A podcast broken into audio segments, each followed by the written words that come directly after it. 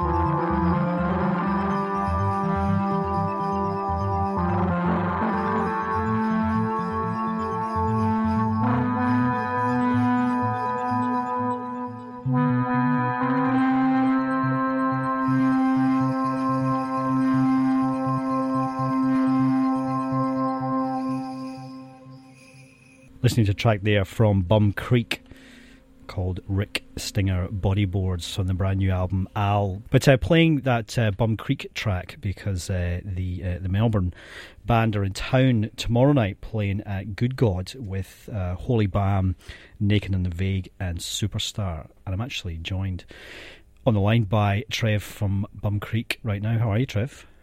I'm good, thanks, Stu. How are you? Good, good. Uh, calling from Melbourne tonight. You're uh, travelling up tomorrow to uh, to play the show.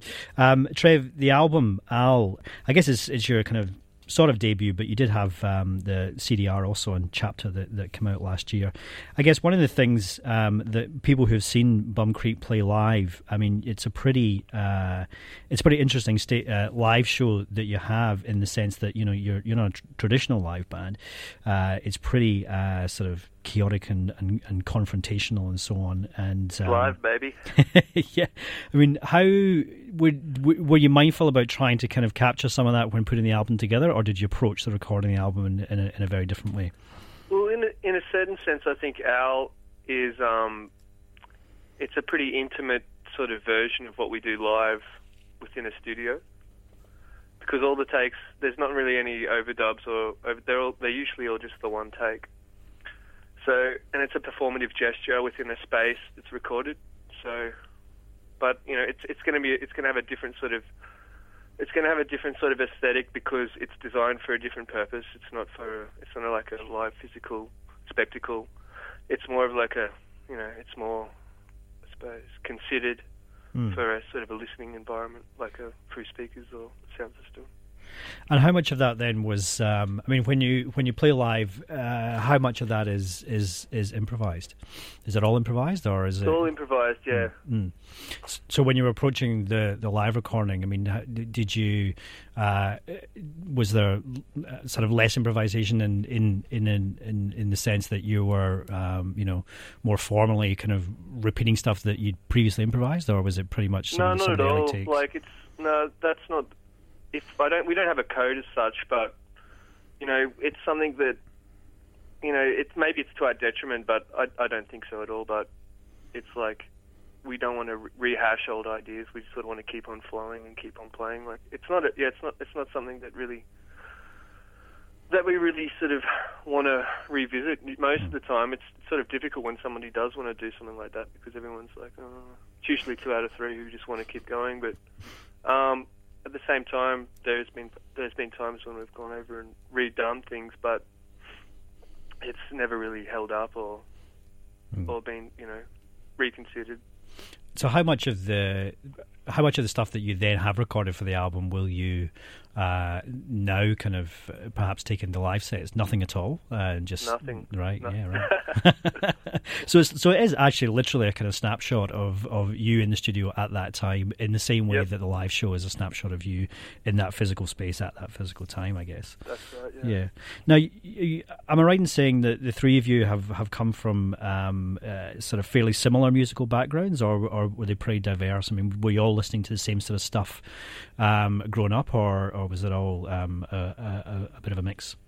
It's a bit of a mix, I'd say. Definitely. Like I grew up in Port Macquarie. Mm. Sam and Tarquin. Sam grew up in Canberra. Tarquin grew up in Wodonga. So already you've got sort of you know different sort of um, demographics and geographics there. So. Mm.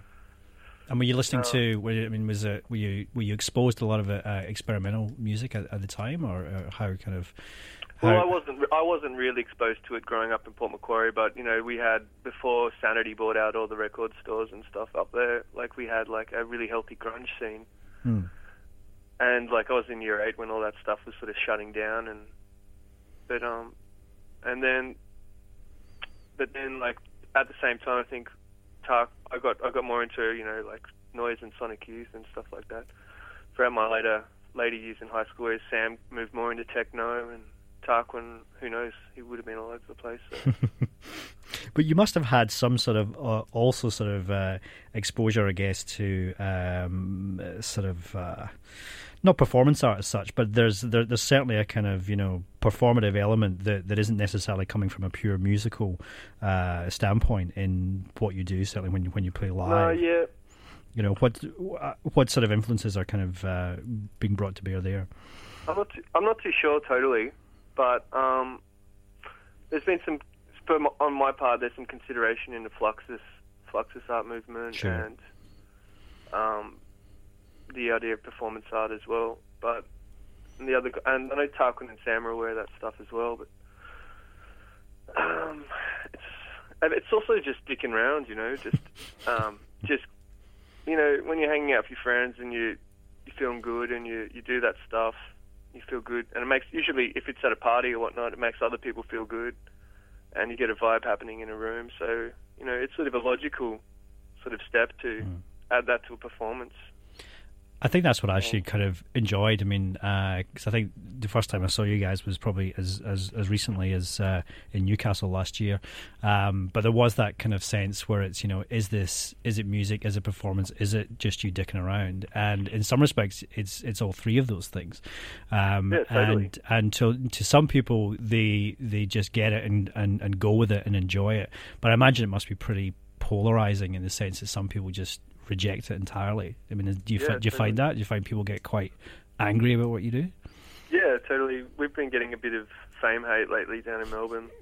Fame hate, I Oh. like that. Yeah. and what But what? just on Mess+Noise and stuff like that, people just you know writing off writing off a live show, especially the Boredom show, and just I don't know. I think I think it unhinges people, and people like I don't know why they make a big deal out of it, but um, you know they go they want to go to a show and they want to if music's going to be presented to them a certain way, they want it presented in a certain way. You know, like they don't want to. I don't know. Uh, you know what I mean? Like Mm, yeah, yeah, yeah. Um, and how how was the boredom show for you? I mean, we saw the boredoms here in Sydney with Holy Balm, who did a cracking set, and you know the boredoms once again just did something pretty uh, um, amazing. How was the experience for you in Melbourne? yeah, we had a great time. It was a good. Yeah, I thought the show was was fantastic. And I guess boredoms fans must be sort of into what you're doing, though, right? Um, Yes and no. Yeah, yes and no. I mean, we had, we had, I think we split the crowd 50-50 pretty much. There was a lot of banner in the quieter moments of our of our show, and and Sam and Tarquin went out in the crowd a fair bit because we had roaming mics, and they said that people were yelling out blankets at them and doing, and it was it was there, there was a hostile element there, but um, But you, is that something? Is that like a sort of result, though? I mean, is that can you kind of like feel that that's that you've sort of not so much achieved what you want to do, but but the fact that you've actually got a rise out of somebody is is is a good thing. Yeah, but uh, yeah, I think so. But at the same time, I don't really want to. I don't. You know, I just want to do what I do and feel good about it. And I, it's not my aim to go out and make people want to, you know, want Sure. to be, uh, want to get riled up. I mean, I don't really care. Okay. Now the other thing I want to ask you just uh, b- before you go was um, you. Uh, I, I noticed that you'd done some uh, art walks um, as part of uh, last year's jazz festival. Yeah. Um, Tell us about it, that because it sounds. I can't quite picture it to be honest. Um, Well, we started off down in the foyer, and we um, we started it off with a sort of uh, uh, what's what's it called? When, uh, what, you know, when you dance to do interpretive. We did interpretive sound, I suppose, for some Anthony Gormleys down there, which are just these like sort of dormant, sort of human, sort of with figures there, hmm. spindly. But um, yeah, so we did their voices, and then from there we we moved on throughout. We did three different walks, and we we moved on through different sections and just vibe to the room and, and particular pieces. It was pretty comical. It wasn't it wasn't very highbrow. It was it was you know I'd say it was a mix of mix of everything. It was, but it um it's pretty comical. But there, we had some pretty sublime moments and some pretty uh some pretty noisy parts. And So you, that, yeah, it, it felt pretty good. It was like a, it was a bit of a prank, and it was a bit, Hmm. it was a bit of a, you know, a bit of an odd thing to do. do you see there being then you know the the essence that the Bum Creek will will kind of exist as much in those sort of more sort of quasi art environments as, as as opposed to you know traditional kind of pub gigs and so on. Will you do sort of more of that? Do you feel, or is that just a kind of? I think that influenced a lot of the shows we've done afterwards. Yeah, right. So I think it's, I think, yeah, I think it has sort of followed on just into the live stage. But um, yeah, Hmm. Okay. Well, look, Trev, thanks very much for taking the time to have a chat with us tonight. Um, you, as I say, you're going to be playing tomorrow um, at Good God uh, with Holy Balm Yep. Naked on the Vague and Superstar Saturday at Locksmiths uh, Project Space with uh, Garbage and the Flowers. in Um, Alexandria. Yeah, yeah. Six Botany Road, I think, or close by. Cool. All right. Now, uh, the album, it's called Al Bum, or it's just called Al, sorry. It's called Al. Called Al. Bum Creek. in album. Yeah. uh, out through uh, Chapter Music, and uh, we're going to hear another track from this now. Uh, this is called Lava Shoes. Trev, thanks very much. Thanks, man. See ya.